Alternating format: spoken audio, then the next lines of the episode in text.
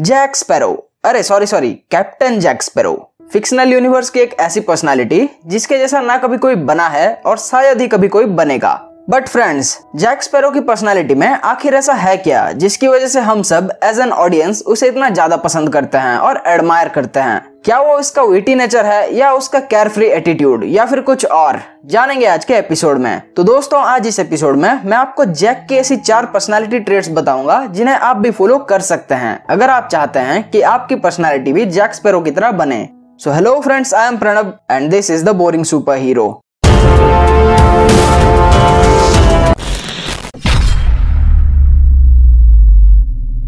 दोस्तों यूजुअली तो मैं एक कैरेक्टर की पर्सनालिटी ब्रेकडाउन की शुरुआत उसके आउटफिट से करता हूँ। बट जैक स्पेरो के केस में ऐसे रहने देते हैं। रीजन आप प्रोबेबली जानते ही होंगे। दोस्तों जैक स्पेरो की पर्सनालिटी में जो पहली चीज़ मैंने ऑब्ज़र्व किया है, और शायद ये आपने भी ऑब्ज़र्व किया होगा प्रोबेबली कि जैक स्पैरो उन चीज़ों को लेकर बहुत पैसानेट रहता है, जो कि उसके मतलब की हैं। फिर चाहे वो उसका जहाज़ ब्लैक पल हो फाउंटेन ऑफ़ यूथ हो, या फिर कुछ और। दोस्तों, अगर आपको भी जैक स्पेरो जैसा बनना है, उसके जैसी पर्सनैलिटी पानी है देन आपको भी अपने मतलब की चीज़ें, यानी कि आपका जॉब या आपके हॉबीज के प्रति पैसनेट बनना पड़ेगा। और दोस्तों साइकोलॉजी भी यही कहता है कि जो इंसान अपने काम के प्रति, अपने ड्रीम्स के प्रति पैसनेट होता है वो इंसान दूसरों की नज़र में ज़्यादा अट्रैक्टिव लगता है। बिकॉज़ कमोन यार, कोई भी भला ऐसे बंदे के आसपास रहना क्यों चाहेगा, जिसका कि अपने लाइफ में कोई गोल नहीं है, कोई एम्बिशन नहीं है, और वो दिन भर ऐसे ही आसपास पड़ा रहता है। अब आते हैं इसी पॉइंट के दूसरे हिस्से में, यानी कि आपको अपने ऊपर प्राउड फील करना चाहिए। अब हाँ यार, यहाँ प्राउड का मतलब घमंड नहीं है, बल्कि स्वाभिमान है, यानी कि खुद पर गर्व करना। दोस्तों, अगर हम जैक स्पैरो पर नज़र डाले तो वो महज एक लुटेरा है बट फिर भी आपने ये गौर किया ही होगा कि वो कैसे हमेशा अपने आप को कैप्टन बुलाता है। यानी कि वो ये दर्शाता है कि उसने आज तक जो भी थोड़ा बहुत अचीव किया है, उसे उस पर गर्व है। और दोस्तों, आपको भी यही करना है। वजह ये सोचने के कि मैं एक लूजर हूँ, मुझसे कुछ नहीं होता। आप अपने माइंड को एक पॉजिटिव डायरेक्शन में लेके जाइए और उन चीज़ों को लेकर गर्व महसूस कीजिए जो कि आपने आज तक अचीव किया है, क्योंकि ऐसा करने से आप अपने आगे के काम भी फुल पॉजिटिविटी के साथ कर पाएँगे।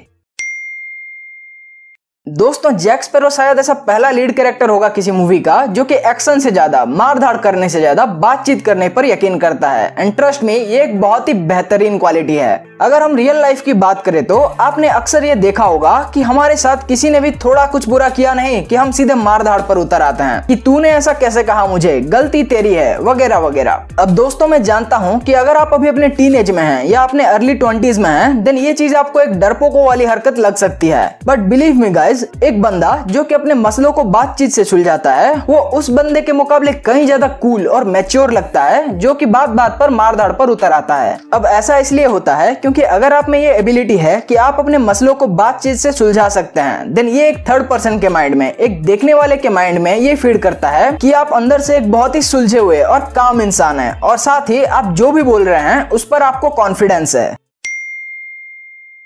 दोस्तों, हम सब की एक आदत है, या यूँ कहूँ कि ह्यूमंस का ये नेचर है कि हम एक वक्त पर कई सारे काम करने की कोशिश करते हैं। हमें पढ़ाई भी करना है स्पोर्ट्स भी खेलना है को करिकुलर एक्टिविटीज़ भी करना है। अब दोस्तों, ऐसा करने से होता यह है कि हम हर एक काम में जस्ट एवरेज या बिलो एवरेज बनकर रह जाते हैं। दूसरी तरफ़, अगर हम जैक स्पेरो को देखें तो वो देखने में एक लोफर एक शराबी की तरह दिखता है। बट जब सिचुएशंस खराब होती है, तब जाकर वो अपना असली हुनर दिखाता है, जो कि हर बार उसके आसपास वालों को हैरान कर देती है। दोस्तों, पिछले पॉइंट में मैंने आपसे कहा कि जैक स्पेरो जितना हो सके उतना लड़ाई को टालने की या लड़ाई से दूर रहने की कोशिश करता है। बट उसके सामने भी कभी कभी ऐसी सिचुएशन आती है जहाँ लड़ाई करना उसके लिए वन एंड ओनली ऑप्शन होता है। और दोस्तों, ऐसे ही सिचुएशन में हमें जैक की एक्स्ट्रा ऑर्डिनरी तलवारबाजी की स्किल देखने को मिलती है, जो की ये सिंबलाइज करता है की भले ही जैक लड़ाई को टालने की कितनी ही कोशिश क्यों ना करें बट अगर कभी सिचुएशन आउट ऑफ़ कंट्रोल होती है, तब जैक उसके लिए भी फुल्ली प्रिपेयर रहता है। और तलवारबाजी जैसी मुश्किल स्किल में भी उसने परफेक्शन हासिल कर रखी है।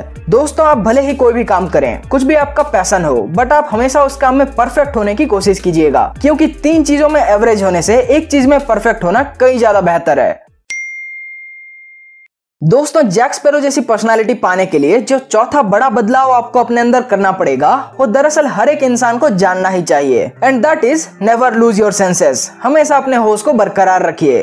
दोस्तों, मैंने अक्सर ये देखा है कि लोग यूँ तो बड़े कूल बनकर घूमते रहते हैं बट जब एक्चुअली उनके साथ कुछ बुरा होता है, उनकी सिचुएशन एडवर्स हो जाती हैं, तब वो सो कॉल्ड कूल लोग बौखला उठते हैं। उन्हें समझ ही नहीं आता कि उस सिचुएशन में आखिर उन्हें करना क्या चाहिए। दूसरी तरफ़, अगर हम कैप्टन जैक स्पेरो की बात करें तो उसमें ये क्वालिटी इनबिल्ट ही कि जब भी उसकी सिचुएशन खराब होती है और वो मुसीबत में फंसता है, तब वो बाकियों की तरह बौखलाता नहीं है। वजह इसके, मुश्किल परिस्थितियों में भी जैक अपने दिमाग को शांत रखता है और उसी शांत दिमाग के साथ वो ये सोचता है की आखिर उस मुश्किल परिस्थिति से बाहर कैसे निकलना है। दोस्तों, अगर आपने जैक की इस क्वालिटी को अडोप्ट कर लिया देन इससे आपकी पर्सनैलिटी तो शानदार बनेगी ही। बट साथ ही, आप कभी भी एंग्जाइटी या डिप्रेशन जैसी बीमारियों का शिकार नहीं बनेंगे।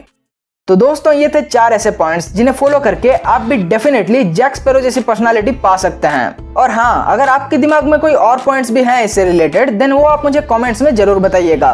सो so फ्रेंड्स अब मैं आपसे मिलूँगा अगले एपिसोड में, और तब तक के लिए एपिसोड को लाइक कीजिए चैनल को सब्सक्राइब कीजिए and be the boring superhero